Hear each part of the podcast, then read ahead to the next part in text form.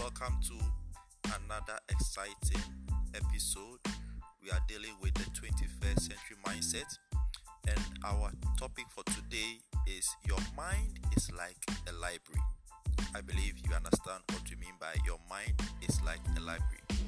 We say that since the creation of mankind, our minds have been receiving information from our environment. And this vast storage of information makes it critical for our brains to sort out the very essential or useful information from the rest.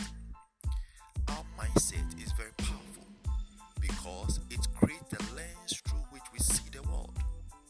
And investing in yourself is the best investment you can ever make. It will not only improve your life, but will also improve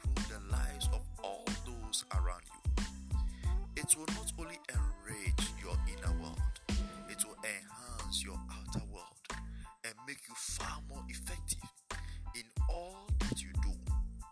You will experience changes within the workings of your mind, body, and even your soul that will even astonish you.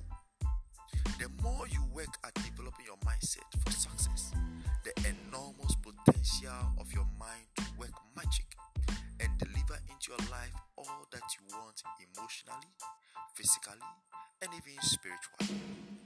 As Albert Einstein once said, once expanded, it cannot return to its original size because mindset is critical.